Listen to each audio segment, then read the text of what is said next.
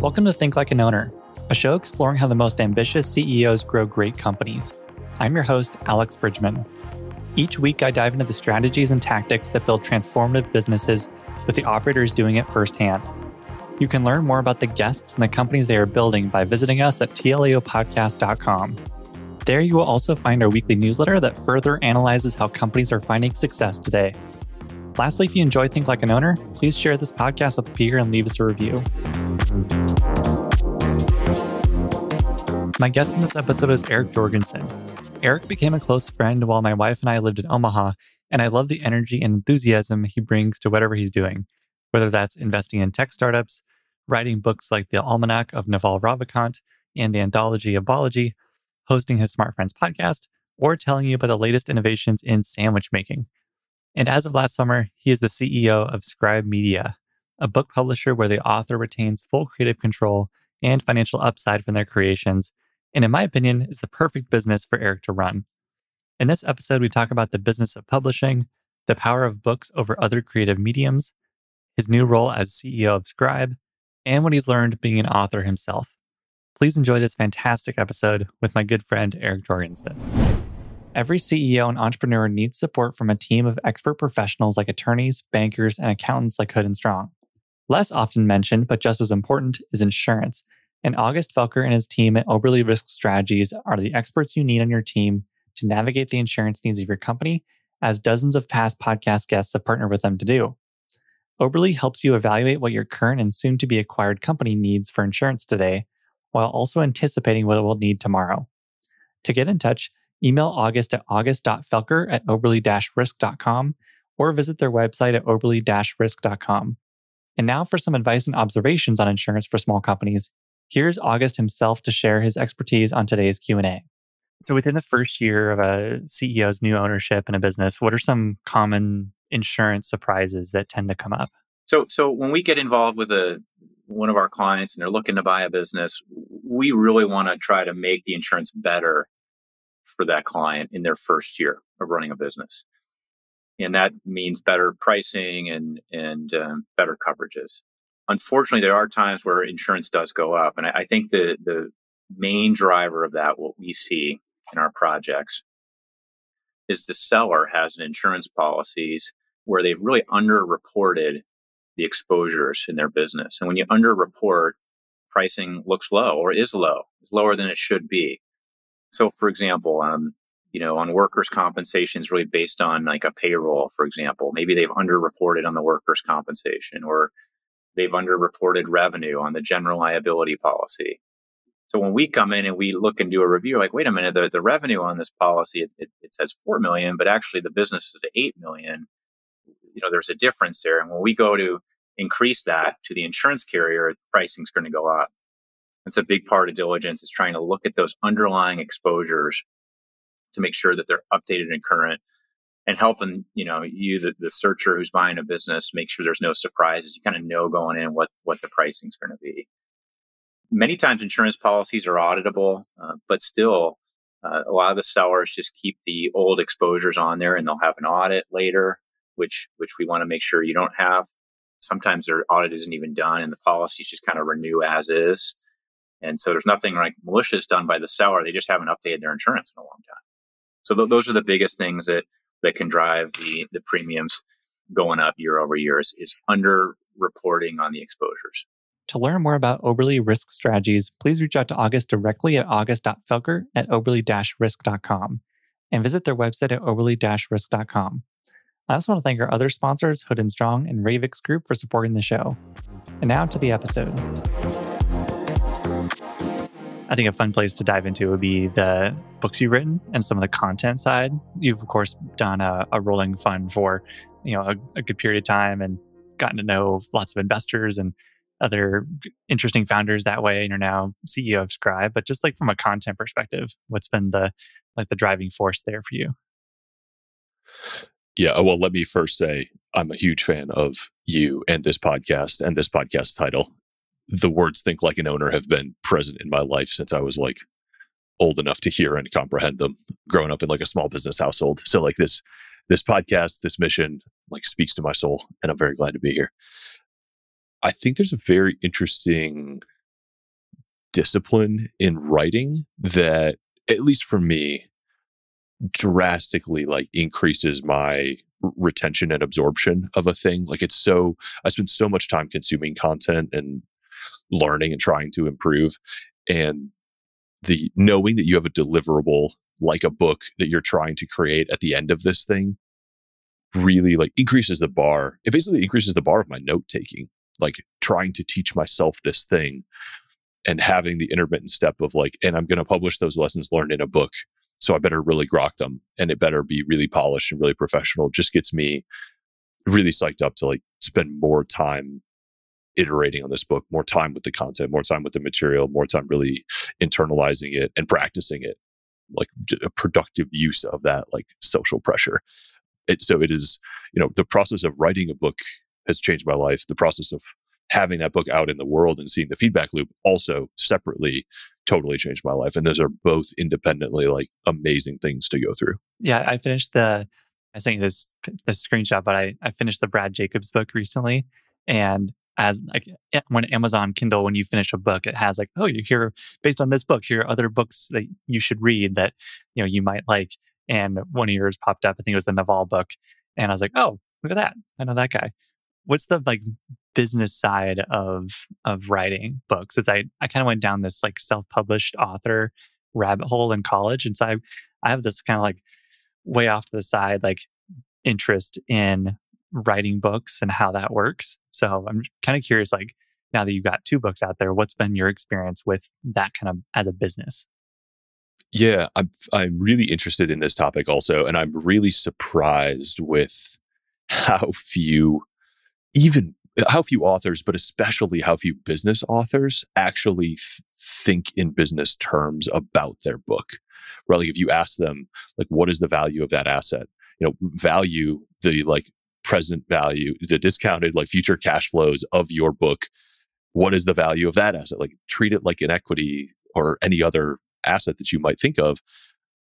And what decisions are you making to increase the value of it? What trade offs are you making to like in terms of partners and things like that? And when you look at the traditional publishing business model like, through that lens, it's kind of insane what most authors are doing. They're making enormous trade offs that most are not thinking about in economic terms at all. They have their eye on the you know the prestige or or they're just trying to alleviate the pain of uncertainty about a book getting published or the fear that it's not going to feel legitimate but in doing so they're taking on this enormous controlling partner that is largely passive and somewhat detached from the actual outcome. Like the perception is, oh, I'm going to give this publisher the majority, the skin in the game, the creative control, and they're going to make sure that the book is successful.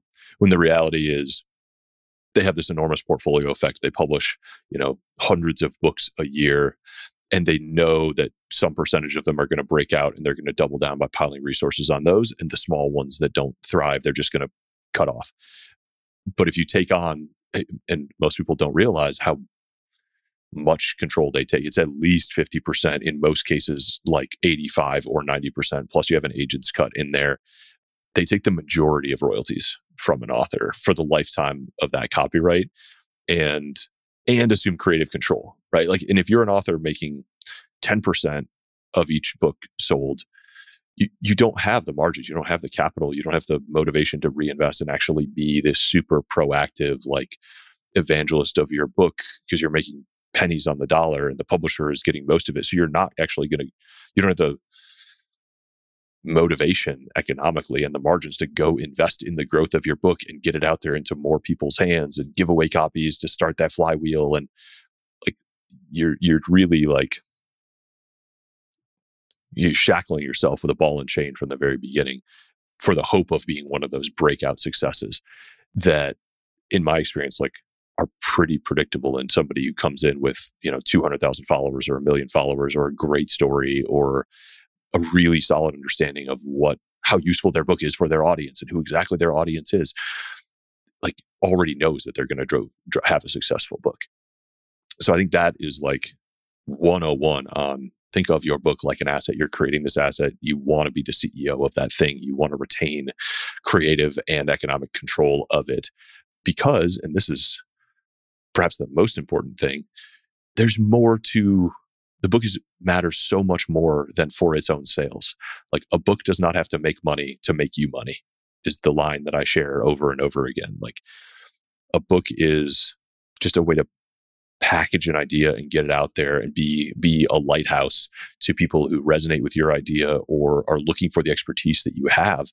And it can grow your business or change your life or impact an issue in dozens of ways. And for most authors most people who are thinking about writing a book you know their north star the desired outcome is not like sell as many individual copies as possible.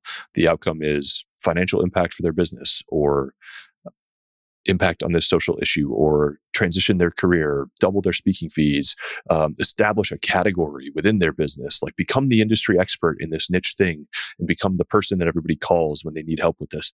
Like a book is so, so, so useful. We have this perception because of people like Brad Jacobs, which is an amazing book and he's an incredible guy, but he's a, a classic example of like lived his whole life, then wrote the book. And if you look nine times out of 10, what actually happens is people write a book and it becomes the inflection point of their career. So you see this with like Guy Spier and Mohnish Pabrai in like the investing and value investing space. Like those guys didn't wait till they were 75 retiring and read, wrote a book. They wrote a book when they were 30, 35, 40, and it helped increase their profile, helped them bring in new LPs, helped them get proprietary access to deals.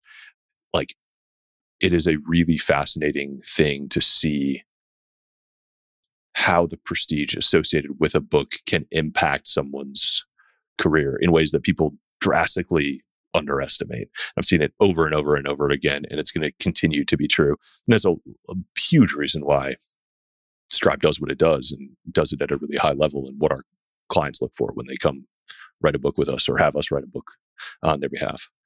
Yeah, I was listening to the Acquired episode with Ben Thompson, the Stratechery author, and they asked him this question like, when should you, like, when are you going to write a book? And the economics for him, like, are phenomenal to just keep doing what he's doing without the book. But he did say, like, the right time to write the book, and he probably would have written it on aggregation theory, but he said the right time to write the book would have been like five years ago or five years prior to, I think the episode came out like last year. But he would have written it five years ago, that would have been the right time for these early professionals or like CEOs or looking to do big things. Like, is there a right time that you've tried to hone in on where, like, yes, this is the right time, the right inflection point in your career to write a book, or like you have enough of an idea or enough of a story that this is starting to make sense? I think the right time is going to be very context dependent. So there's a whole series of like questions I would ask somebody in a, in a private setting that I think would help diagnose that. I will say the biggest hang up I see people have is they feel like they need to be able to clearly visualize steps one through nine in order to take step one. Like, oh, I'm not ready to start my book. Like, I don't, I don't really have it all fleshed out. I'm like, no, no, that's the process. Like, that's that is what we do. Like, our expertise is helping you position the book and then frame it and outline it and figure out what is the change that you're trying to create in your life. What is your expertise? How do we refine that? How do we filter what is like, maybe you actually have three book ideas that you've conflated into one and we can help parse that out. How do we structure your thoughts in this logical progression to a newcomer? How do we bring along someone through all the things that you've learned over the course of, you know, 10, 20 years and show them your expertise without overwhelming them or confusing them along the way and lay it out really clearly. We're not expecting you to have already done that work. That's what we're here for, right? Like we'll take it step by step and then we'll interview you so you don't have to spend a thousand hours at a keyboard like banging your head against the wall trying to figure out how to do this like there are experts who can help you do it and we we have those experts we are those experts integrated into the rest of the writing and publishing process. So it is like one publishing manager, Mayo Clinic style service, all the way from, hey, I think I might need or benefit from a book, all the way through the whole process of discovery and writing and positioning and editing and publishing, designing covers, designing interior layouts, publishing promotion, getting the book into the hands of the people who are your desired readers, your desired customers, the people that you're trying to establish credibility with. And there's all kinds of interesting ways that I've seen authors use their books. to any number of um, means, right? Like you may have, you know, there's there's one in particular that comes to mind. He's like, my business, my whole business revolves around Fortune 500 CEOs, uh, CFOs. I'm sorry. Like, I need to reach those people, and I need to convince. If I convince five of them that I am an expert and the expert in this field, like my career is set. So I'm writing a book in order to achieve that goal. And like, I don't care if anybody else ever reads it. I, I, I need 20 people to read it and five people to believe it. And we're like, okay. But like, if that's your mission, you cannot compromise the quality of any of those steps anywhere along the way. And you invest, you know, $50,000 in like writing and creating this book and say 50 hours of the, this client expert's time over the course of the year. But now we have this artifact that represents you and your expertise and is like out there doing the work of building people's conviction in your expertise and what value you can provide for them in a way that by the time they pick up the phone and call you, like they're already sold. They're ready to invest whatever it takes to like get your expertise and get the result delivered to them that you know how to do. Like it's a fascinating thing. It is a really fascinating thing. I love the Mayo Clinic analogy. That's great it's such a simple model. I don't know why more people don't follow. Like everybody wants one highly competent point of contact. It's a very clear, desirable thing from a client's perspective. Like just do the thing that works that people want. Uh, you know. Yeah, and I mean you're designing the service too for people who are ambitious and really busy and don't have a ton of time. They don't have the thousand hours to bang their head against the keyboard. They have maybe, like you said, 40 across the course of a year to start planning. So like fine tuning your service to serve a very busy customer base seems like a big focus for you. Yeah, we everybody needs leverage on their time and the well organized, highly professional experts tend to be really useful. And like that is what we do. We're like a private publishing house. So we will we'll help you conceptualize the book, we'll help you write it, we'll help you publish it, you get it into the hands of the people that you need for any number of reasons. You know, they're not they're not all economically driven, but a lot of them are. And I've seen incredible stories like businesses built as a result of that. And I mean, it's not an exaggeration to say everything the good that has happened to me over the last three years of my life has been as a direct or indirect result of publishing a book with Scribe in 2020. Like that was an amazing thing and has led to like so many opportunities in my life, so many new friendships. It's uh, it was totally unpredictable what they would have been, but it definitely like increases the surface area of luck, you know, that you're exposed to. And I've just been fascinated to see what dominoes have fallen. Yeah. So did you write the, your Naval book with Scribe as a client first before running the company now? I did. Yes, I wrote the manuscript myself and then brought it to Scribe for editing and publishing. So I did what I did basically our we have a manuscript publishing service. We have a guided author service for people who want to write a book with sort of the partnership of a coach and a guide, but they want to write it themselves. And then we have the like full service ghostwriting kind of like we do the heavy lifting, the, the high bulk of hours. So I did the manuscript publishing service with Scribe the first time around for, for actually for the Almanack and Naval and the Anthology of Balaji. Both were published with Scribe before I became CEO. Yeah. So you laid out three different, you know, versions of service there for Scribe. Can you walk through the business of Scribe and kind of the different options that cl- customers have? Yeah. So there's those kind of the main three modes is like if you've already written a manuscript, you just want help publishing it, like bring it to us. We will help you publish it. What goes into that is, you know, it starts with a, an evaluation, a read by our executive editor who will give you like basically a book report. Like, here are your high points, here's your low points, here's what you might uh, consider, different types of editing that might improve it, missing pieces, missing ideas, anything like that. Or maybe just like, this is an incredible book and it's ready to go. Let's rock on. We, we go through cover design, which is multiple iterations, multiple options. We go through interior design, auditing and placing any graphics if we need to, layout, creation of all the files, adjusting all these things. This I'm oversimplifying like a 500 step process over like at least six different sort of domain experts that we manage all. And like I can show you the big Gantt chart, but it is a fascinating. It's a very well oiled machine. We've done 2,000 books now for over a thousand authors. We've published we got 150 books in progress right now. So it is a very like well oiled machine. So, that, so that's publishing only. Then we've got the sort of private coaching for writers who want to do their own writing but we will help you position it. We'll help you structure it. We'll help you find a writing plan that works. We'll give you feedback as you go. And, and that's really for people who are like, I want to write my own book, but I don't want to waste any time. And I want to know for sure that when I'm done, one, I will stay on track and finish it when I said I would. And two, I do not want it to suck. Like under no circumstances can this book suck. And I want to publish a book and I want to do it within, you know, 15 months or 18 months.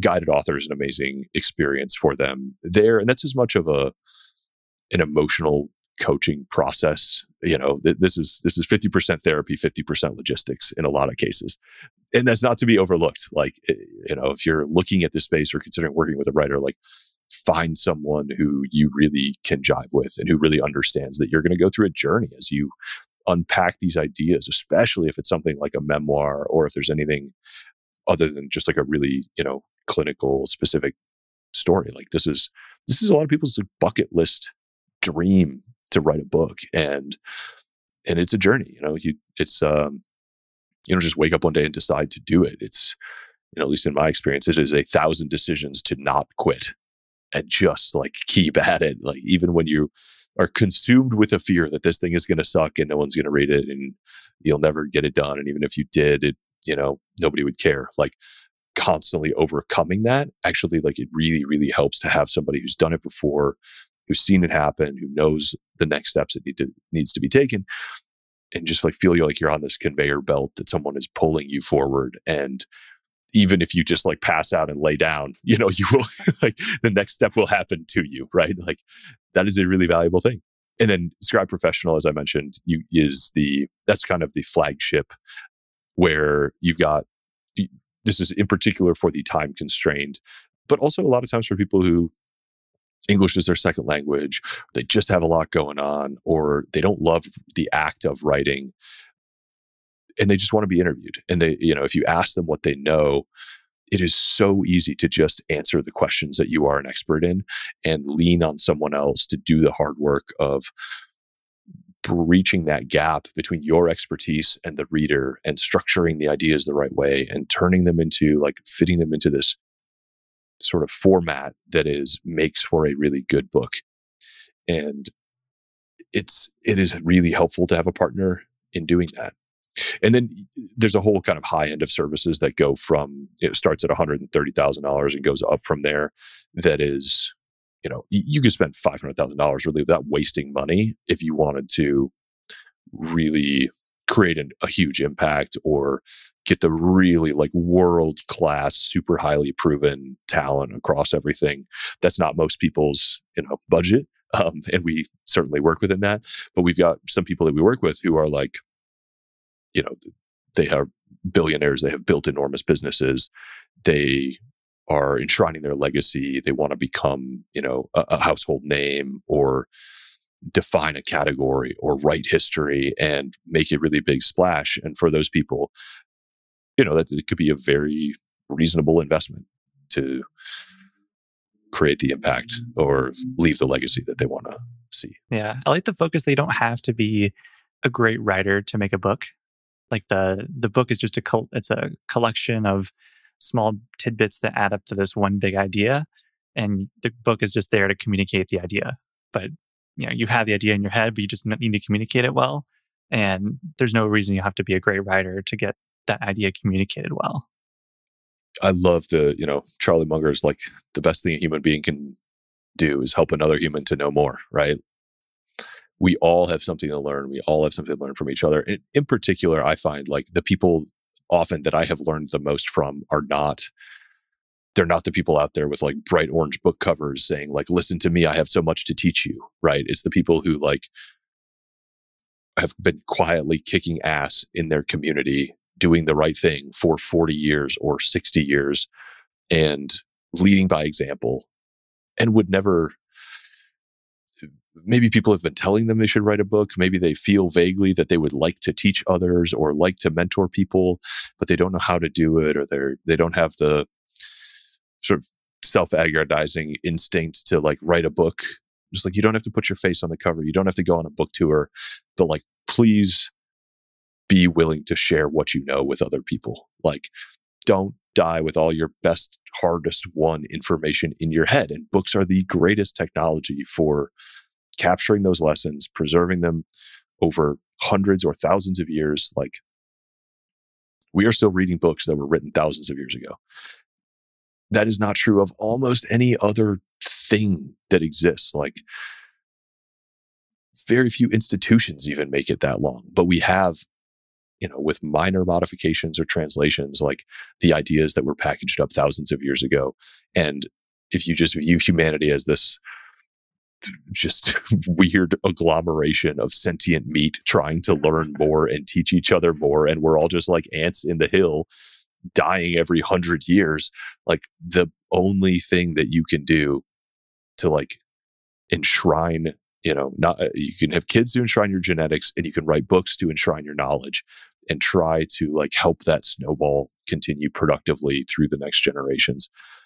And so I, I think it's, I think it's a noble pursuit. I think it's worth doing, even if you don't necessarily feel like, oh my God, I have to, I have like, if you don't want the benefits of writing a book, that doesn't mean readers aren't, don't deserve the benefits of what you could teach them. And I think almost everybody has something to teach and a story to tell. And the broader set of models we have out there. Like, I mean, the DMs you get when somebody reads your book at the right time and it changes their life is like so fulfilling, so incredible. And it's really rewarding to do that, even for a small number of people. Yeah. Do you think that, you're right? There is something timeless about books, especially print, that is you don't really you're not going to see in a lot of other mediums. Like I, there's some movies that'll probably last, you know, well beyond the normal like lifespan for a movie in terms of popularity. We'll see if podcasts get there. I'm not sure if a. Do you think podcasts will be there, or do you think it's just going to be books all the way? I don't know. I am super bullish on podcasts. I, I do, you know, our friend David Senra, like podcasts are the printing press for the spoken word. Like I think there's some truth to that. And um I think that it's easier to speak in terms of audio than podcast specifically. So, like, I think we are technologically at a point where audio can be created and proliferated way better than it ever has been able to before. It's just really hard to argue with like thousands of years of lindiness of books. And I'm I'm very technological, like pro technology, like digital revolution is incredible it's just not as clear to me that it will have the same sort of immortality as a book. It's certainly not, I don't think it necessarily has the same like prestige in the moment, which we can debate whether or not that's like correct or incorrect. I think there's a lot of podcasts that are a lot more valuable than a lot of books, but there's something, it is very rare that someone's like, come on my stage and talk about your podcasts or like, let's have an intellectual discourse about your online course. Like, a book just has a gravitas and creates a conversation in a way that few other other mediums do. I don't know. It, it'll be very interesting to see. I think it's so much easier to lose. It's so much more ephemeral. It's so much easier to lose a podcast. It's so much easier for it to get washed away.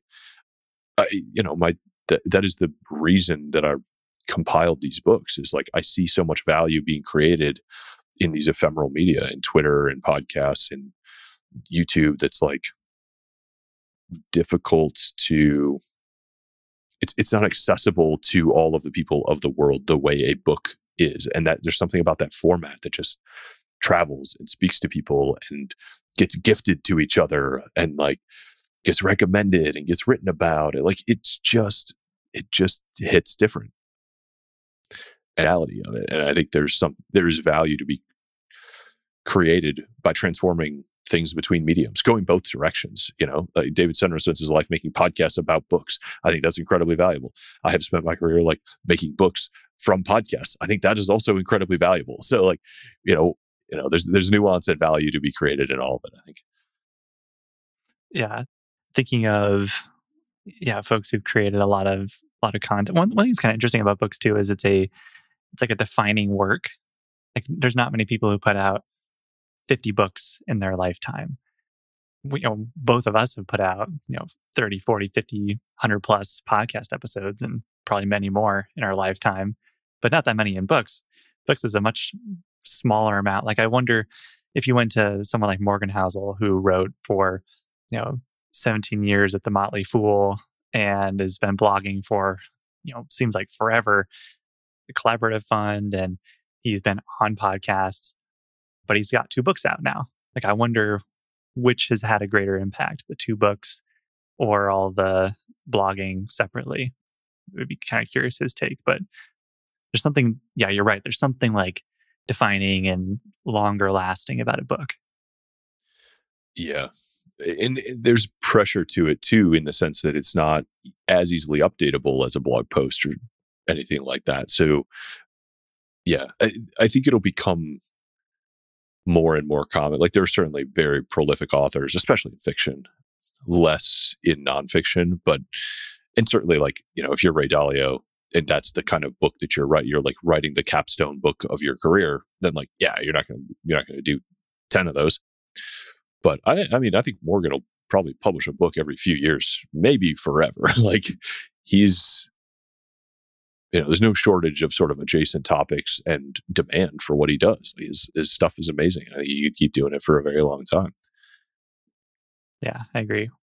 So with the Enduring Ventures team became CEO of Scribe. Can you talk about how it worked? I, I heard a little bit of it through a different podcast that they were you were just like hanging out at Capital Camp or something like that when some of the ideas came together. Yeah, man, this is a this is kind of a wild story and a testament to the unpredictable nature of the surface area of luck, right? So I had been following Scribe for a long time. Like Tucker and I read each other's blogs. And as I was sort of producing the Almanack Naval and tweeting about it, and Tucker reached out and was like, Hey, let, let me help you publish that. Let me help you at least show you your options in the world of publishing. And then I ended up publishing with Scribe, had a great experience, loved everybody I worked with there. Was coming back for book two, the anthology of Balaji. So I was midway through publishing with them. And I got just, there were just like weird rumors that came up. It was like, hey, Scribe is like shutting down. And I was like, what? No way. Like, I just went and visited their office like a few weeks ago. Everything is fine. Like, midway through publishing. And like, where there's smoke, there was fire. And I wasn't really sure what to do there. There's very few details at that point. It's all like wild speculation. This is like summer of 2023. And it was just like, had this fear that the business was going to either totally implode or end up getting bought by somebody that didn't appreciate what it was, didn't appreciate its importance in the world of publishing, didn't appreciate the things that I thought made it special, or would like gut it and which would not be good for all the people that I know and love who had worked there, people that had like helped me publish this book that I had a great experience with. And fortunately, you and I both know people who buy companies. So I was like, I'm just going to make some phone calls and see what happens so I sort of got the like contact at, at Scribe and figured out like try to figure out at least what was happening, or at least get some people's phone numbers, and made some calls to you know permanent equity and enduring ventures and OSV and like some folks that I was just like, I trust them. I think they'll appreciate what this is. Let's see. Let's see what happens. And so Enduring Ventures sort of got there first and like flew to Austin, started meeting people, started digging in, doing their due diligence, like trying to understand what the business was, what had, where it had been, and what happened. And I, I loosely kept in touch with Sieva during this time. Sieva and Xavier are the two partners of Enduring Ventures. They're great dudes. If you haven't had them on this podcast, they would be great and they would have amazing stories for you. I'm sure many more than this. But Sieva came on a few, I think late last year. Yeah, he was great. Xavier too. They're they're fascinating. Yeah, I got to meet them both in the that Berkshire dinner. The oh yeah, yeah. After the meeting, I think we're gonna do it again after the meeting on Saturday. I think we did it Friday, and that that caused some travel headaches as folks were getting delayed in or something like that. So I think Saturday will be the better day. It's tough. Like everybody's coming and going so quickly. It'll it'll be uh, this will be an interesting year. Um, yeah, but yeah, that, that's yeah. I was I was I think that's where I was partly where I was hanging out with them and like this was all before uh, this was all before this happened, but I was just like sort of getting to know them early last year. So anyway, the what it transpired had happened. This has only become clear in retrospect, but basically, like ten years ago, Tucker Max and Zach Obront started Scribe, and built it up into this thriving business, the thing that had given me such a great experience. And along the way, they hired a CEO and they eventually sold that company to the CEO who brought in his own investors. And Tucker and Zach sort of stepped back. And I don't know all the details. Like there hasn't been all the forensics or whatever. The CEO made some mistakes, like a, a relatively either large number or small number of high magnitude mistakes that led to this business like you know 12 18 months after sort of he took control of it like hitting bankruptcy like a absolutely brick wall and as it transpired there was no real like seemed like there was no real board oversight no empowered cfo some like sort of mistakes in the financial and accounting structure of the business that facilitated some mis- uh, mismanagement, to say the least. And it was a rough bankruptcy in the sense that like there was a lot of a lot of creditors, like a lot of people were owed money. There was a large and abrupt layoff that happened. Like this was what called attention to the sort of to the issue that I experienced. That then was like, all right, we got to hopefully find a new like long term high professionalism steward of this business if it's going to continue to thrive. And it had done well in the past, it just been mismanaged, and the bank had foreclosed on the business. So what uh, Enduring Ventures ended up purchasing sort of the the assets and the liabilities, or the some of the assets from the bank. I'm not familiar with the legal details of that. This was like I joined after. So there's a new business that was spun up hired over some of the team speculatively, like then brought over the assets, which amounted to like the logo, the website, basically. And then a few months later, hired me to become CEO of this company, which was not a phone call I was ready for. Like, and I realized that in retrospect, like it looks like I I did like an accidental hostile takeover, which is not what happened. I was just trying to get the, get the business into good hands.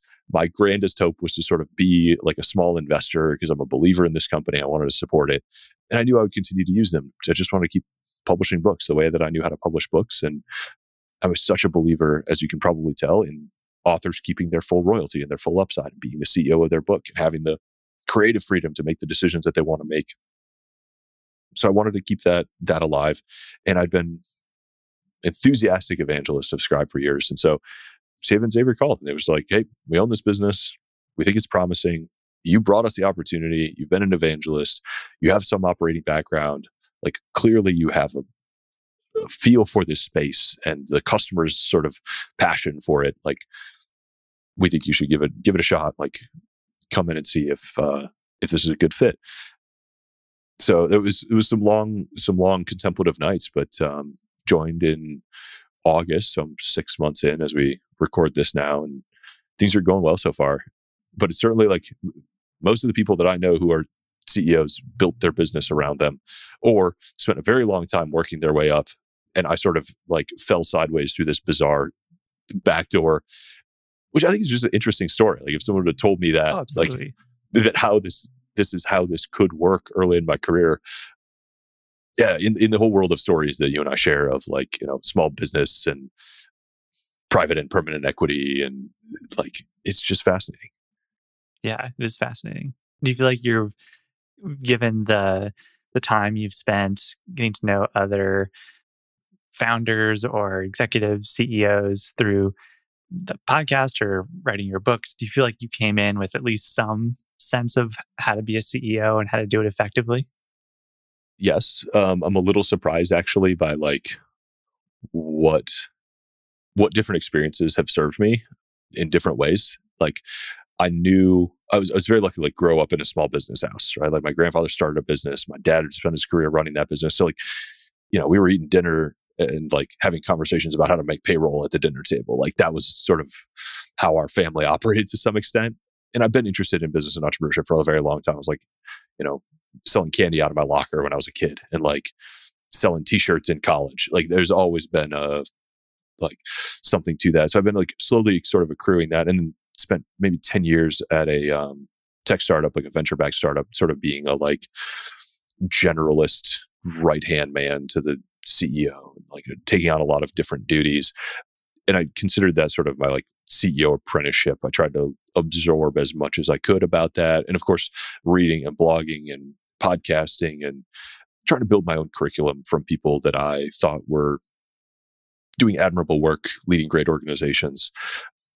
You know, and, and Munger was a very early like touchstone for that. So daisy chaining like off of that in a bunch of different directions and just like reading people and meeting people and finding people with those shared values slowly like accrued.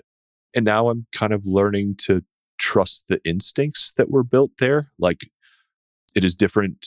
It is different to like, you know, trade with real money instead of like play the video game. But I'm so far and, you know, the success here is measured in decades, not months. So I'm not uh, getting too comfortable with anything yet. But like, I feel like it is interesting, and I'm very grateful for like the feedback loop of reality to sort of get that more pertinent experience, you know, re- relatively early in life, and feel what it's like to sort of be an operator. And I'm extremely grateful for the context that I have, which is like uh, there's an ownership group that is like owns 20 plus businesses in enduring ventures. They have a very well trained expert CFO who sort of is my partner in all of the financial side of things. The team itself at Scribe is amazing. And the people in particular who made it through the ambiguity and uncertainty of last summer are all incredibly dedicated and incredibly competent. And the other leaders there are really make it easy for me to lean on them in a place where I'm not an expert. Like, you know, I think a classic CEO mistake is like micromanaging. And that is something that I am like fortunately released from having any inclination towards because I am the least expert person about publishing in our company. And so I just have to trust the experience and the expertise of the people around me, which is a great, in some ways, just like such a blessing. Is there an instinct that comes to mind that you've unintentionally refined that's serving you well now? I think one one that comes to mind eh, because it comes from the tech world is just speed. Like I, I think the operating cadence of some small businesses is just a little more comfortable than than tech businesses that are like, look, we're driving towards a cliff of money in 18 months. And if we don't make a lot of progress really quick, this whole thing explodes. And, and that just changes like the metabolism of the business. And so I think I was fortunate to have that experience. So I think from the tech perspective, there's a speed, like a, you know, hopefully a productive impatience and a a vision, like a scale of not just, hey, let me try to operate this small business at its current scale, but I think there's a path to like real growth and to build a big business here. And I think this can become like a large and thriving business that publishes a lot of books for a lot of people at a really high level and you know can eventually rise and sort of go toe to toe with the traditional publishing i think that this is the right era for this particular model to grow and thrive I can I can give you the whole TED talk about the industry landscape, but that's probably neither here nor there for this podcast. It, the other instincts, I think, like you know, the people that I had been my sort of heroes and role models, Munger and Buffett and, and Peter Kaufman, and it is a very it's a very high trust, like look for the long levers, thinking long term sort of orientation in a sense where like you find the right people, you empower them, you create a context for them to thrive and do great work and be rewarded for their great work. And you, you don't overmeddle, you don't get too impatient, you don't try to do too many things at once. So just the clarity of prioritization that you get with a truly long term perspective. I think that instinct comes from being deeply read and appreciating some of those stories and trying to balance that and find the right times to lean on that versus the right times to lean on my like more tech driven, more high cadence, impatient with action, patience for results, and finding the right places to place that, I think is at least so far has felt like the trick to me. So you, you did mention like the industry landscape. I am curious actually a little bit. You mentioned you're doing around 150 books at one time right now. Like, how does that compare? What's a benchmark for a larger publisher like Penguin Publishing or something or someone someone else? I think I read Simon Schuster does maybe 2000 books a year. Now, there's a lot of imprints within that. And so like from that perspective, I'm like, oh, we're only like 10x off the being the biggest publisher in the world. And so like my my like my tech brain is like, oh, yeah, well, all right, well, we'll be the biggest. Yeah. Like one order of magnitude is nothing. Like we would be the biggest book publisher in the year and like uh, biggest book publisher in the world in a matter of years. And, and there's differences between our models that actually makes that quite likely. And where we have a tailwind, they have a headwind on, on that kind of growth. I think publishing is in an interesting spot where the, the model that is the current dominant model in the traditional publishing is 100, 150 year old business model in many cases, right? And on the one hand, that's Lindy, and there are well worn grooves in the pavement that lead people that way. And there's a whole like artifice of agents and, you know, bookstores and media like that sort of fits around that model. On the other hand, you know, the whole like advance and take a back end of royalties from an author made a lot of sense in an era where you needed a huge upfront cost of a huge upfront investment of capital to print a ton of books. Then you needed to physically distribute those books to all those bookstores. You need to have access to those bookstores in order to get the distribution. Third, you needed like connections to centralized media to get your authors on the Tonight Show or get a review in the paper or whatever. And now, so something like 90% of books are sold on Amazon. So there's no gatekeeper on who can list what on Amazon. Number two, most books are print on demand, not huge upfront capital, huge upfront print runs that require enormous chunks of capital. So that's a very big and mostly invisible innovation actually in the landscape. So most, uh, many authors are surprised to learn that, you know, you could publish a book with no upfront capital. And third, most people just recommend books to each other on social media. So again, no gatekeeper, no upfront capital, just more of a meritocracy. And so when you think about that and the rise of creators who largely have built their own audiences, in many cases have direct access to their own audience through a podcast or through email. They've spent years building trust with that audience and vetting their messages and proving that people are interested in hearing what they have to say. And then one of those creators goes to write a book, let's say, why am I giving up 80%, 90% to a publisher when there's no upfront capital requirements? I already know I can sell 10,000 copies or 100,000 copies, which means my book is an asset worth, I don't know, $100,000, $500,000, a million dollars. Like, what's the equity value of that book that this author is about to create? And it's just not that expensive to publish a book. Like, if you wrote a manuscript and you bring it to us, it's $18,000 to publish that manuscript. Like to get that book well done, professionally copy edited, proofread, cover designed, spine adjusted, distributed, interior layout, all perfected, polished, QA'd. Like it's just not that expensive. If that's your input cost to build an asset with a direct value of royalties for $100,000 or $200,000, and then the indirect value of business that it could drive or opportunities that it exposes you to, come on, it's not even close. And then the fact that you could have to be forced to compromise in some of those creative decisions in order to optimize for book sales for an entity that's going to take 80 or 90% of those book sales. Like it's just, it's crazy to me. So that's what I mean in the context having shifted. And now, like Scribe's emphasis is always like, we get paid up front, we do the work at an incredibly professional level, and then the author gets 100% of their creative decisions, all their rights, all their royalties in perpetuity. They can do whatever they want with it. Some authors go sell that to a traditional publisher. On the other hand, some people publish their book with a traditional publisher, are unhappy with the service or the marketing they experience, and bring their book to us to help them market it further, to get it more places, to get it into the hands of the customers they're actually trying to reach, because they lose the leverage over that traditional publisher. Like, what are you going to do?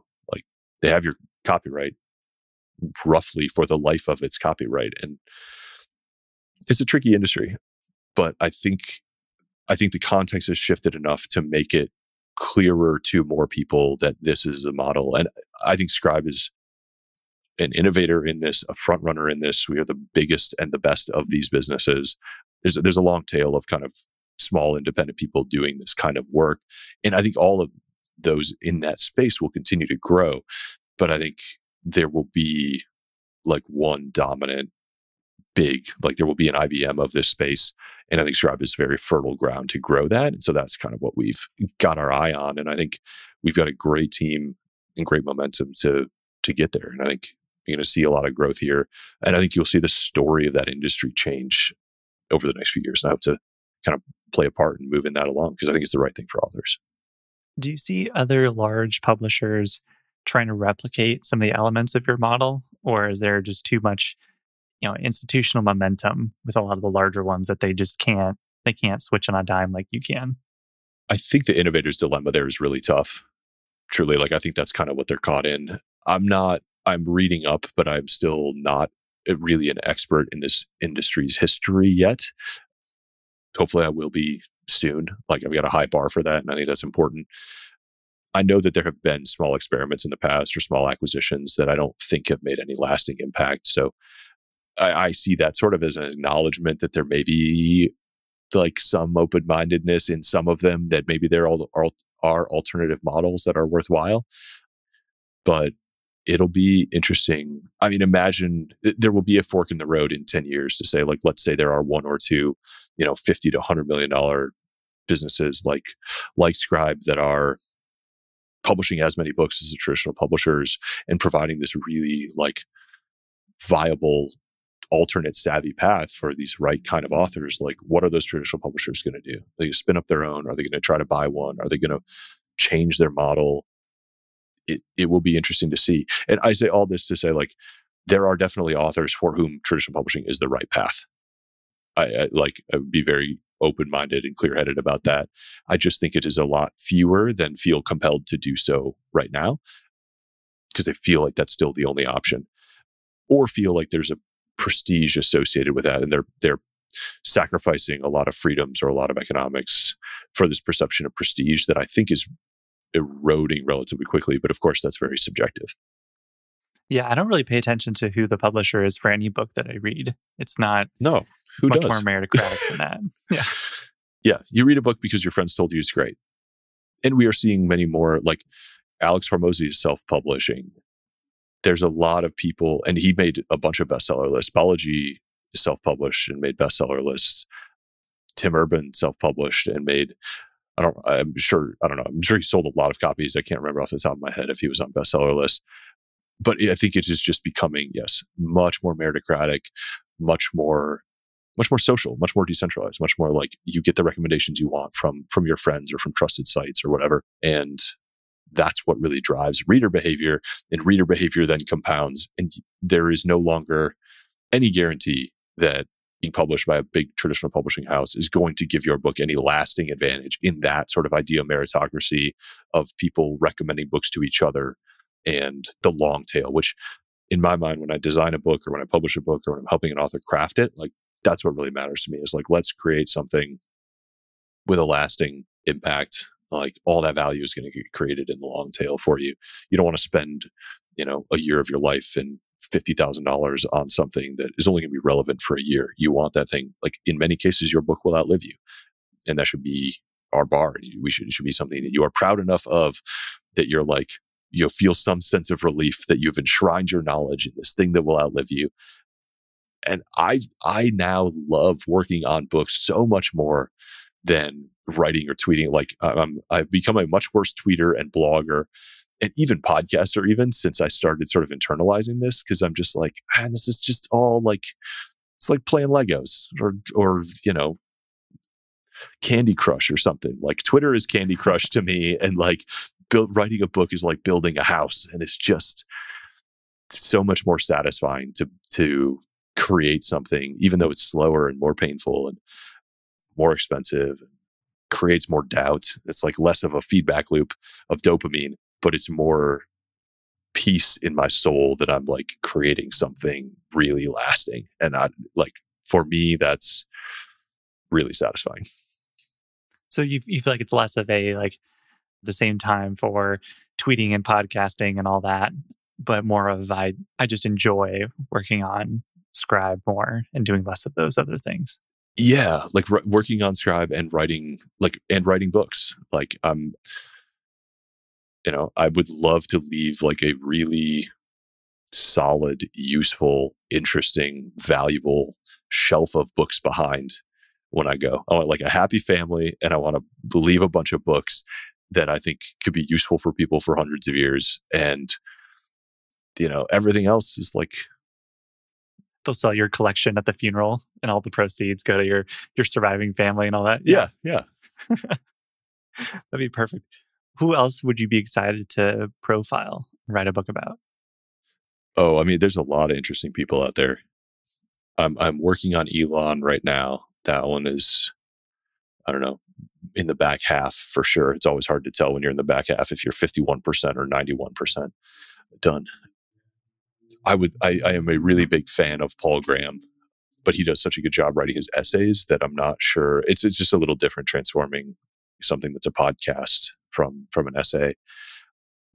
I think Steve Jobs is fascinating. I think I think Charlie Munger would be, you know, there's been a bunch of books written about him, but like selfishly, I just love spending time with him and his ideas. So I would really love to work on a Charlie Munger project. I don't know. I have a lot of, I have a lot of ideas outside of like kind of this format or this style that I've done so far. Like I would love to write fiction at some point in my life. I would love to expand, like write different kinds of nonfiction books. Eh, once you go through the process, like it's just, it's very addicting to like complete this creative journey and feel like you've birthed this thing that's out there and it's discreet and it's done and it's valuable.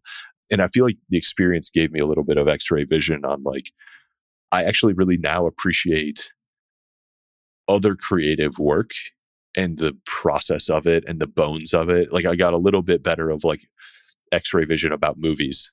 I feel like I understand directors a little better so as a result of just like finishing the process of creating a book.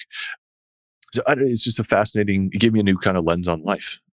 I, I think it's an interesting thing. And it made the next book and the next book and the next book feel more accessible to me. Christopher Nolan would be a good person to write a book about too. He is fascinating. I love the Founders podcast episodes with him. Yeah, he's brilliant. Yeah, they'd be really up there. Are there any like final like lessons learned from your time so far with Scribe? Only six months in, but anything that has stood out to you as a profound lesson about leading a team? I'm incredibly inspired by this team and what they've gone through and the dedication that they've shown to each other, to their authors, their customers. They went through a really hard thing last summer, like a really hard thing. And everybody who is here now, like stuck by their post and didn't give up and took a lot of heat for something that they, a problem that they did not cause, issues that were not their fault. And they really supported each other and like took some heat and came out the other side. And I'm on the one hand, like from a business case perspective, I'm, I think it is fascinating that like you can go through an absolute forest fire, like what Scribe went through, and now see regrowth, and that, that can be actually somewhat counterintuitively a really powerful place to build from when you have a really dedicated team that really trust each other because they went through this really difficult thing.